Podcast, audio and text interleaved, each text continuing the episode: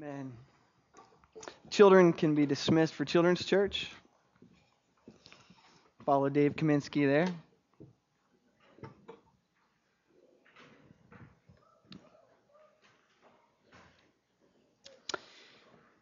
Get out your blue outline, your Bible, pen, whatever you need. You may have noticed we are taking a little diversion out of John today. So uh, Dave just gave me the freedom to pick whatever I wanted from the scripture.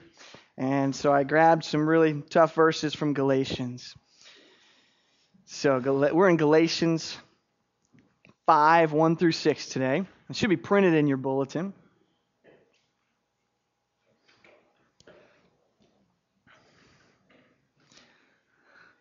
I really enjoy coming down and singing and not leading. I should do that more often. So, David Letterman was interviewing John McCain recently.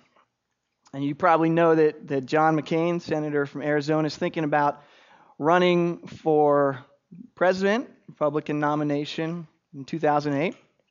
And I didn't hear much of the interview, but at one point, David Letterman asked him, Well, things don't work out. Would you accept the vice presidential nomination? And McCain answered, You know, I spent all those years in a North Vietnamese prison camp, kept in the dark, fed scraps. Why the heck would I want to do that all over again? that was a good line, and I guess he doesn't have much stock for the vice presidency. But kind of gives us a good introduction this morning. And I read another story about a man named Mordecai Vanunu who spent 18 years in an Israeli prison, over 11 of that in solitary confinement. I guess he uh, gave away the secret of Israel's nuclear arms. And uh, so they tried him and convicted him, and he spent 18 years in prison. And in 2004, he was released from there, but I read an article that was written at that time, and they said, yes, he's out, but he's probably headed to Scotland. I guess that's where he's from, and he's probably going straight back to jail there. Um, I got an update. I found his website. He said he's still in Israel fighting for his freedom, and he's appealing it through the courts. And, and as of now, I think he hasn't been put back in prison. But put yourself in that situation. Imagine yourself a prisoner for many, many years, a POW, maybe, a prisoner of war, a slave of some kind.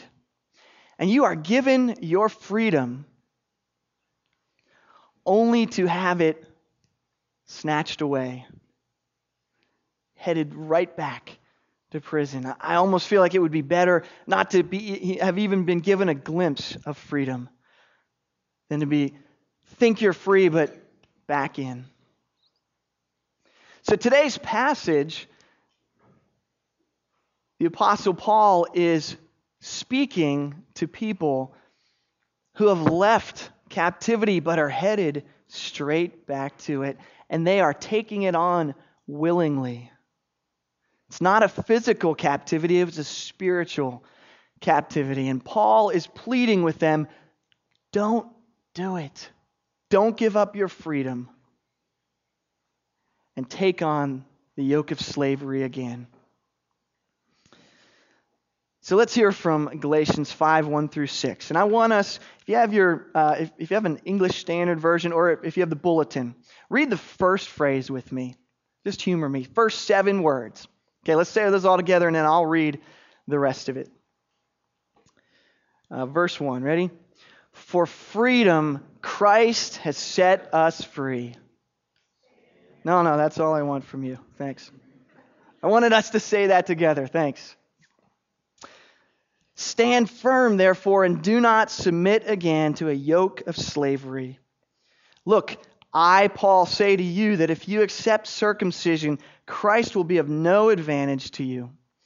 I testify again to every man who accepts circumcision that he is obligated to keep the whole law. You are severed from Christ, you who would be justified by the law. You have fallen away from grace. For through the Spirit, by faith, we ourselves eagerly wait for the hope of righteousness.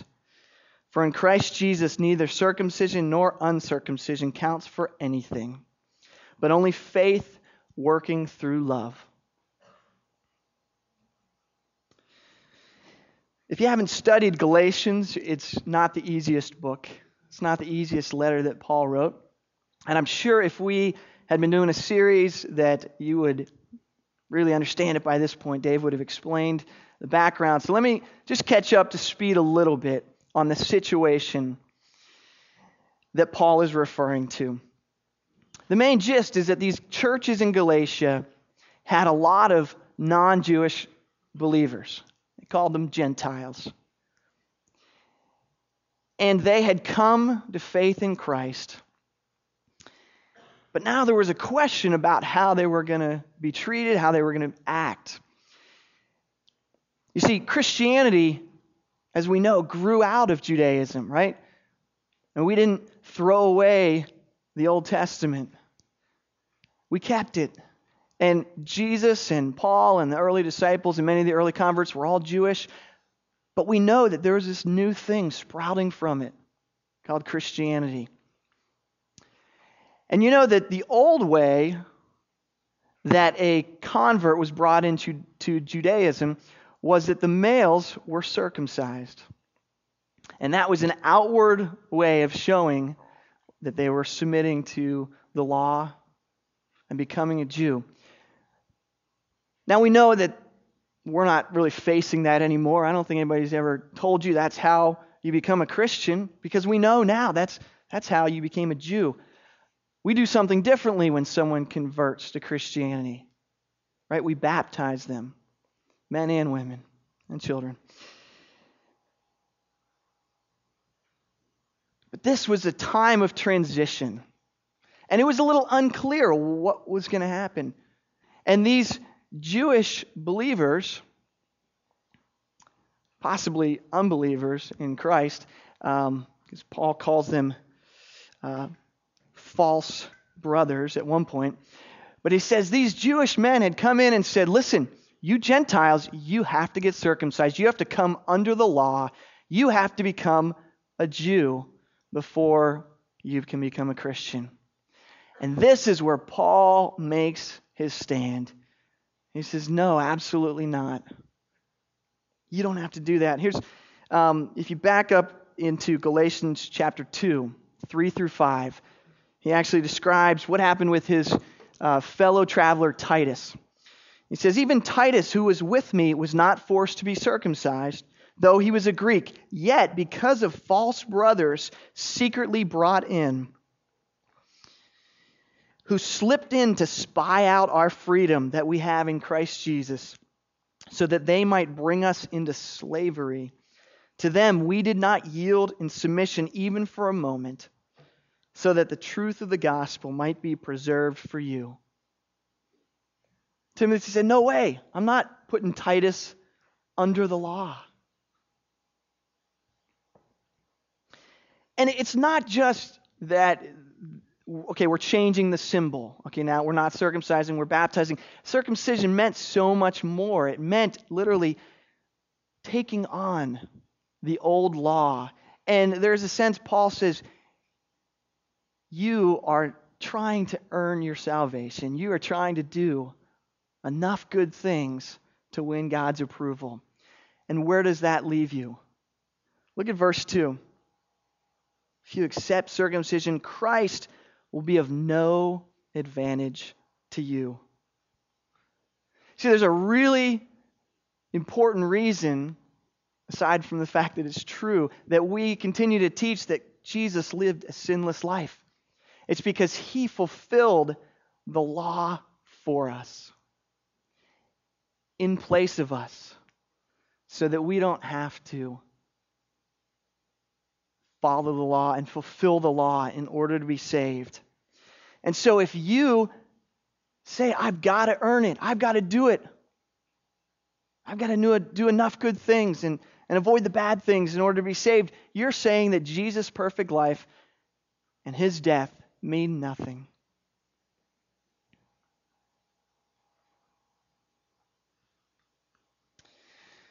So, what is this freedom that Paul talks about? Let's back up to that phrase that we said together freedom, Christ has set us free. Martin Luther said that this is when a man is assured in his heart that God neither is nor will be angry with him, but will be forever a merciful and loving Father to him because of the blood of Christ. We're free from God's wrath we're free from the law, sin, death, the devil, and hell. That is a great freedom. To illustrate that, Steve Brown told a story about Abraham Lincoln. And I'm not sure if it's true. I'm not sure if it's one of those, you know, George Washington never told a lie, chopped down the cherry tree. I don't know if it's a fable, if it really happened. But he said that Lincoln went to a slave auction and he saw a woman there being auctioned off, and he felt pity. And he was moved to bid on her and won the auction. And as he walked off with her, he turned to her and said, You're free. She said, What does that mean? It means you're free. Does that mean I can say whatever I want to say? Yes, replied Lincoln, smiling. It means you can say whatever you want to say. Does it mean, she asked incredulously, that I can be whatever I want to be? Yes, you can be whatever you want to be. Does it mean, the woman said hesitantly, that I can go wherever I want to go? Yes, it means you are free and can go wherever you want to go. Then said the young woman with tears in her eyes, I think I'll go with you. And this is what God has done for us. It is what the Christian faith is all about. We have been bought with a price, the price of God's own Son.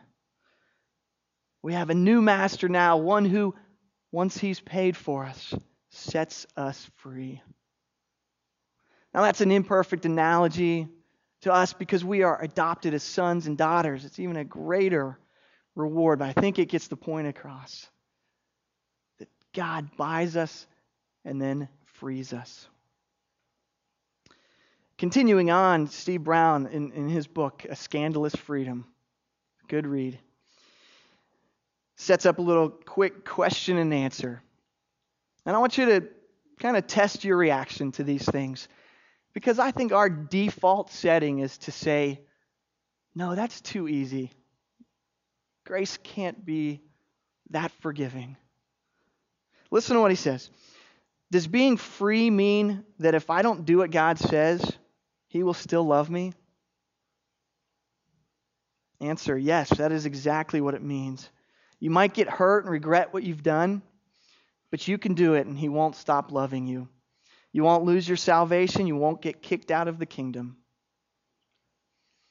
Now, Steve and I would be excommunicated in some denominations for believing that, but thankfully not ours. But we have a hard time accepting that. Next question Does being free mean that God is pleased with whatever I do, no matter what it is? Steve says, Of course not.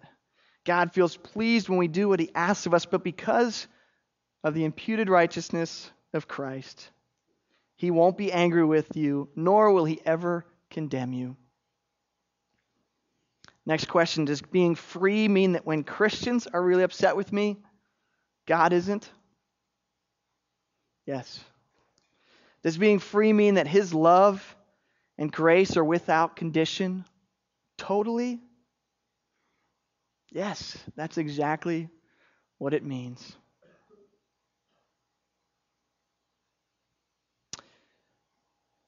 We are free from those things that I quoted Luther from. We're free from judgment and hell.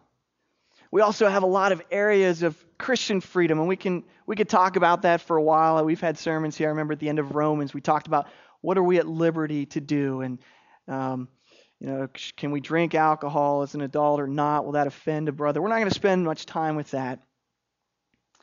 And if you read further in Galatians 5, it says, "Do not use your freedom to indulge the sinful nature." Of course, there's still choices and responsibility with freedom, but let's not limit our freedom. And, and Paul is getting into another aspect of freedom, one that I think is a little touchy, a little tough. But I'm going to say it like this Our freedom in Christ is freedom from each other.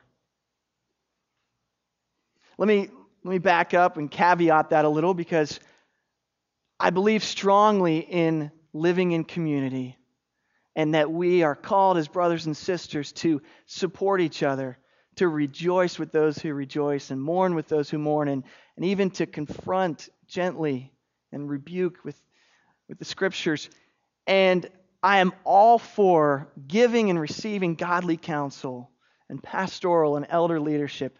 I believe in all that stuff. God gave us each other to help each other. But ultimately, we are free from each other because we have one boss, one person that we are ultimately going to be accountable for. And that is God, not each other. I think it's easy for us to set up an environment like what Paul was attacking there. It's easy for us to kind of put our own preferences and our own yoke on other people. Parents know, Christian parents know, a lot of people will tell you how to raise your kids, how to school them, how many you should have had. I've I've heard people say if you have too many, they're just irresponsible. That's not godly. If you don't have enough, you're not fulfilling the creation mandate of, you know what? Thanks for the godly advice, but I'll work that out with my spouse and God. You don't have to take that on. What kind of entertainment you take in, that's ultimately a matter of your conscience before God. If the youth pastor tells you you would be a great youth leader, he's probably right, but you don't have to be. You don't have to go on the youth retreat with him. Laura Goodson's not here. That's good. I've talked her into it already. Lane Hefner was one of the elders that was here when I first got here five years ago, and probably most of you know him. Some of you haven't met him yet. He said something to me real early on that really freed me up. He said, Listen, Dave, people are going to try to tell you what to do, how to run your ministry, what needs to be done. Listen, that's fine. What I want you to do is this you go to Jesus. You go to your boss first and ask him. And then you come tell us. And we'll work from there. Okay, does that mean I'm totally independent of the session and not accountable to the parents? Of course not. But ultimately, I get my marching orders from God. And so do you. And so we are free of being enslaved by what everyone else thinks our lives should look like. And kids and teens, that doesn't free you from your parents' authority, by the way. God's telling me not to do homework.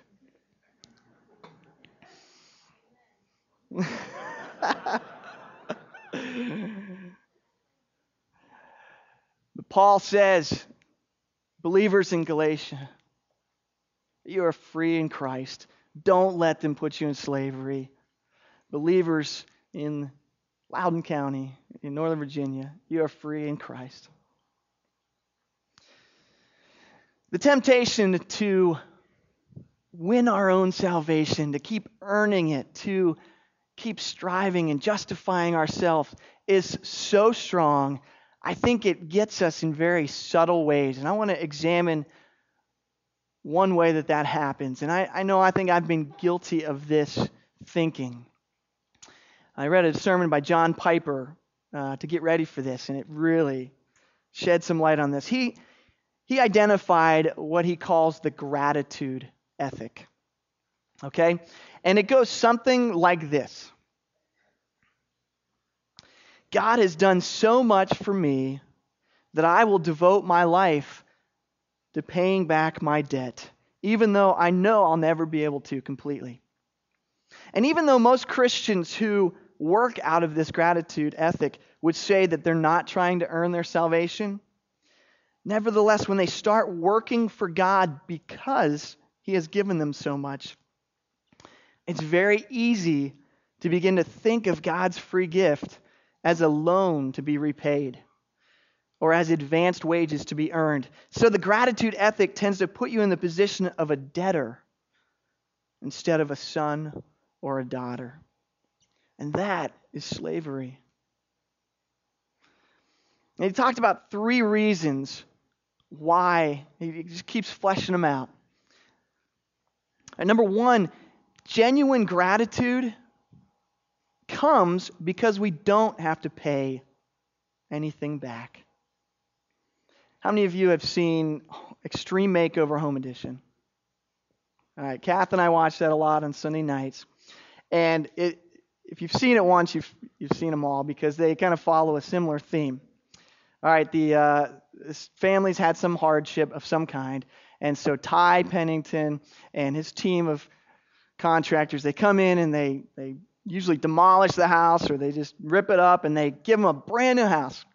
And so the ending, the last 15 minutes where you're supposed to be crying with them, um, the the family's been at Disney World or something, and they come in on a bus and they can't see the house, and the, uh, the bus blocks it. And then Ty says, Okay, bus driver, move that bus, right? So they pull out, and their, you know, 500 square foot house has been turned into a 10,000 square foot mansion. And every week, man, they, yeah, they start jumping up and down and crying and hugging Ty and everything. And then, then they get a, a tour of the house. And the mom's got a kitchen as big as this auditorium. And if the kid's into music, you know, he's got like a line of guitars and a recording studio, and somebody else is into sports, they have like a swimming pool for their bathtub or something. I mean, it, you know, they just make these unbelievable houses. And almost every time, if they had a mortgage, CBS or the contractors, they paid off. And they say, This is your new house, and you don't have to pay for it, and we're just giving it to you. And these people, man, you see the genuine thankfulness and gratitude. They are just stunned by how amazing that is. That's a good picture. Um, another picture, use this. Okay, it's, it's not Valentine's Day, it's not my anniversary, but for some reason I, I bring my wife flowers. Okay? And I just show up on a random Tuesday, honey, I love you, here's some flowers. Well, how would I feel if she said, oh, thanks, I love them. I'll pay you back.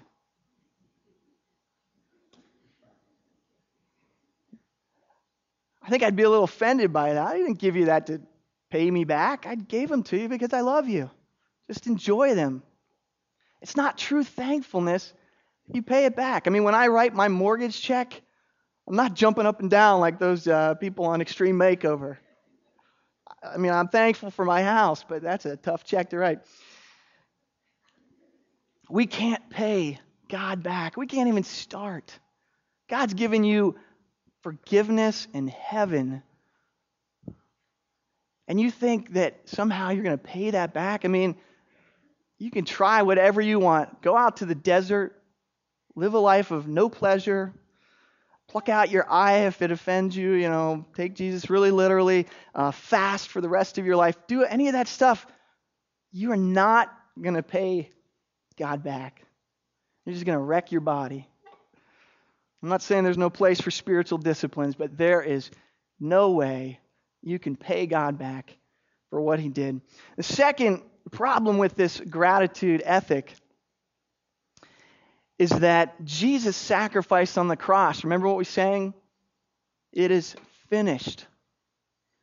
And that word has the connotation tetelestai of it is paid in full. It hasn't been partially paid, and you got to pay the rest. Some of your sins are forgiven, but you got to do the rest, work them off.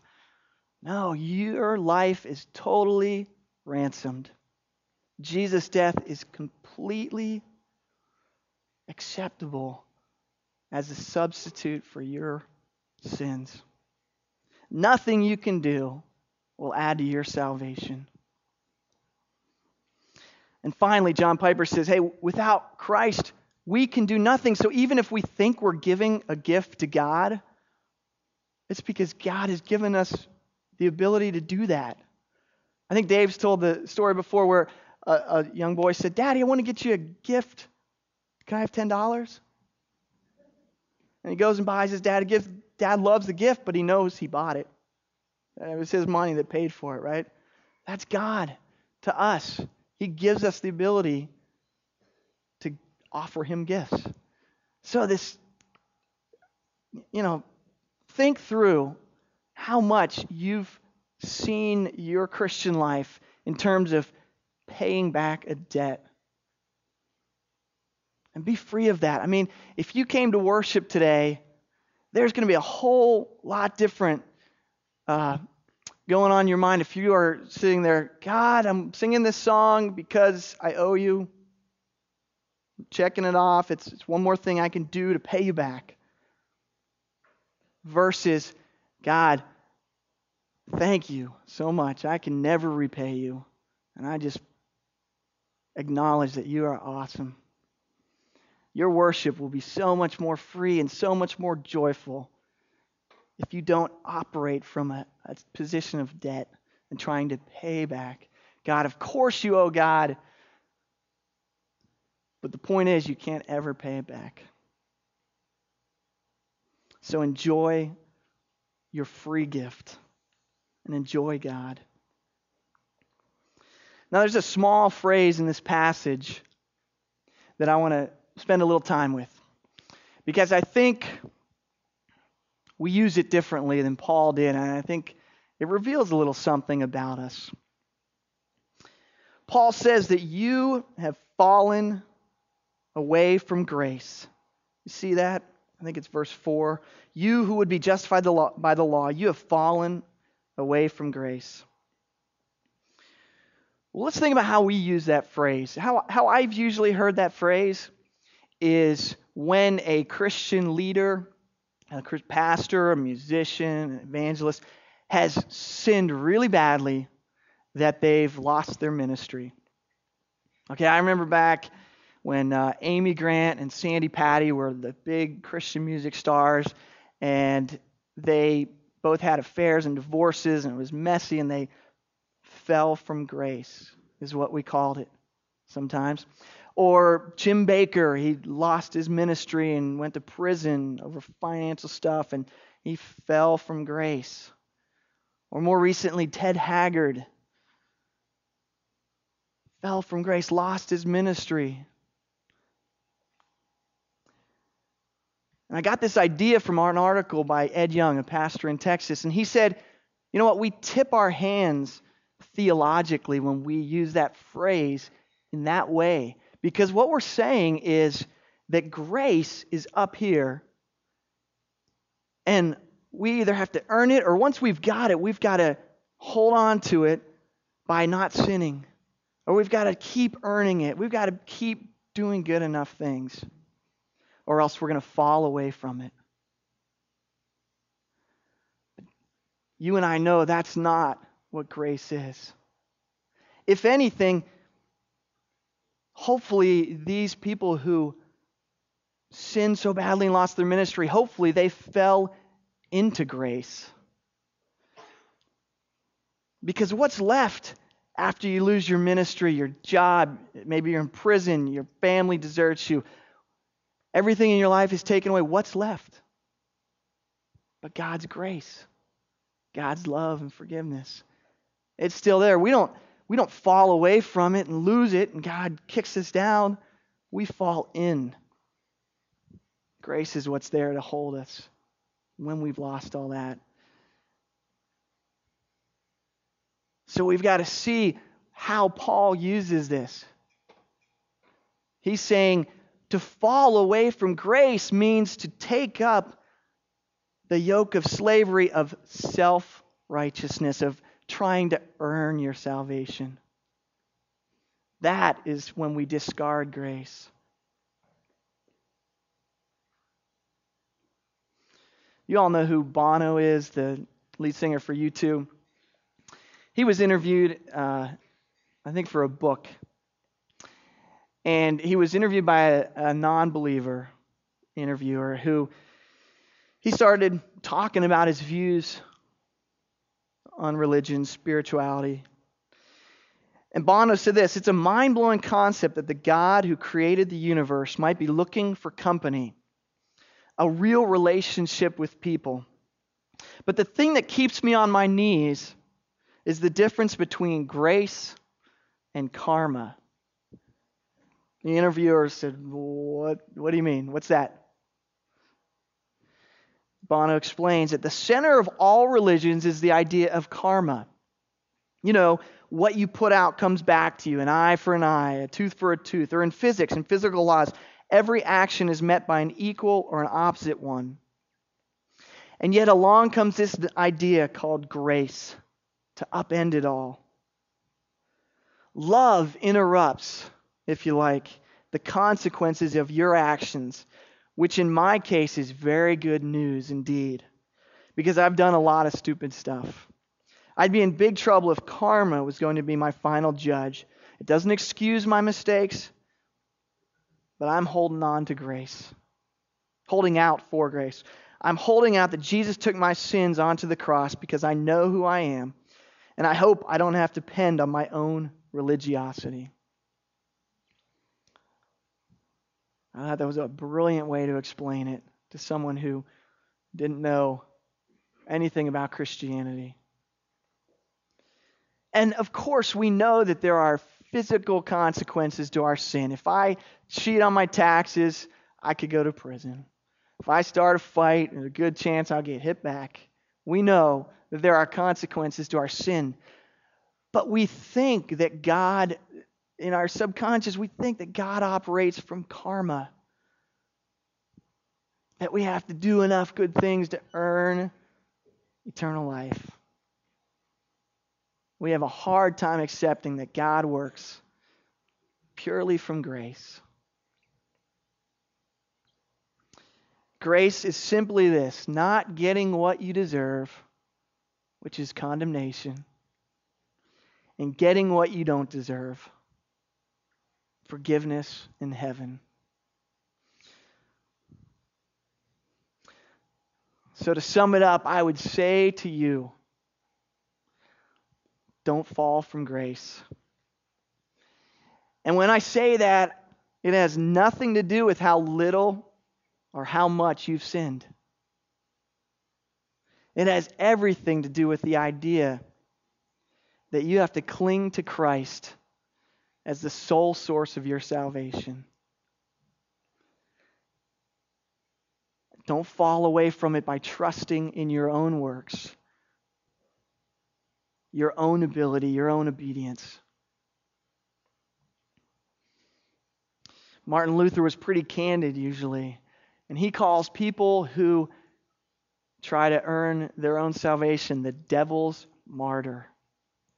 We should pity them twice because they are working so hard on this earth to earn their salvation, doing very difficult things, and feeling guilty and condemned.